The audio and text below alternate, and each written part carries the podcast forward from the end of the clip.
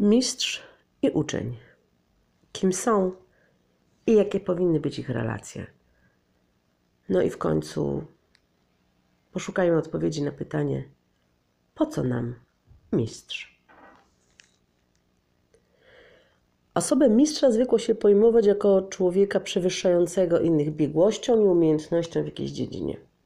Nie jest to nic jakby bardzo oryginalnego, a jednak jest to pewien punkt wyjścia do naszych rozważań.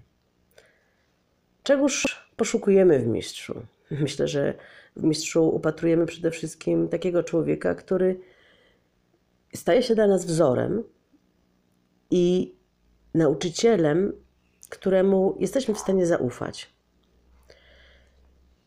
W mistrzu w końcu szukamy cech rzadkich, postaw szlachetnych. Mistrz y, musi ucieleśniać w sobie to, czego nam samym brakuje, a my mamy aspiracje, więc by zniwelować owe braki, by zadośćuczynić swoim oczekiwaniom i osiągnąć ów poziom doskonałości, poszukujemy mistrza.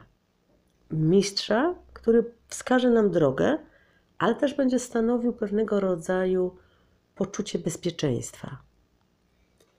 Osoba mistrza kojarzy nam się chyba też często z osobą, która nie ulega konformizmowi, nie rezygnuje ze swoich ideałów, nie wyrzeka się swoich przekonań za dobra doczesne.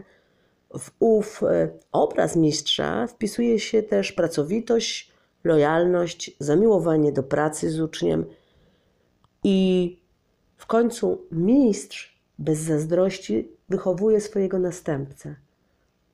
To mi się wydaje kluczowe w myśleniu o mistrzu. Pojęcie mistrza, który wiedzie swojego ucznia ścieżkami wiedzy i doświadczenia i ścieżkami życia, z tym pojęciem zetknęli się już Sokrates czy Pitagoras.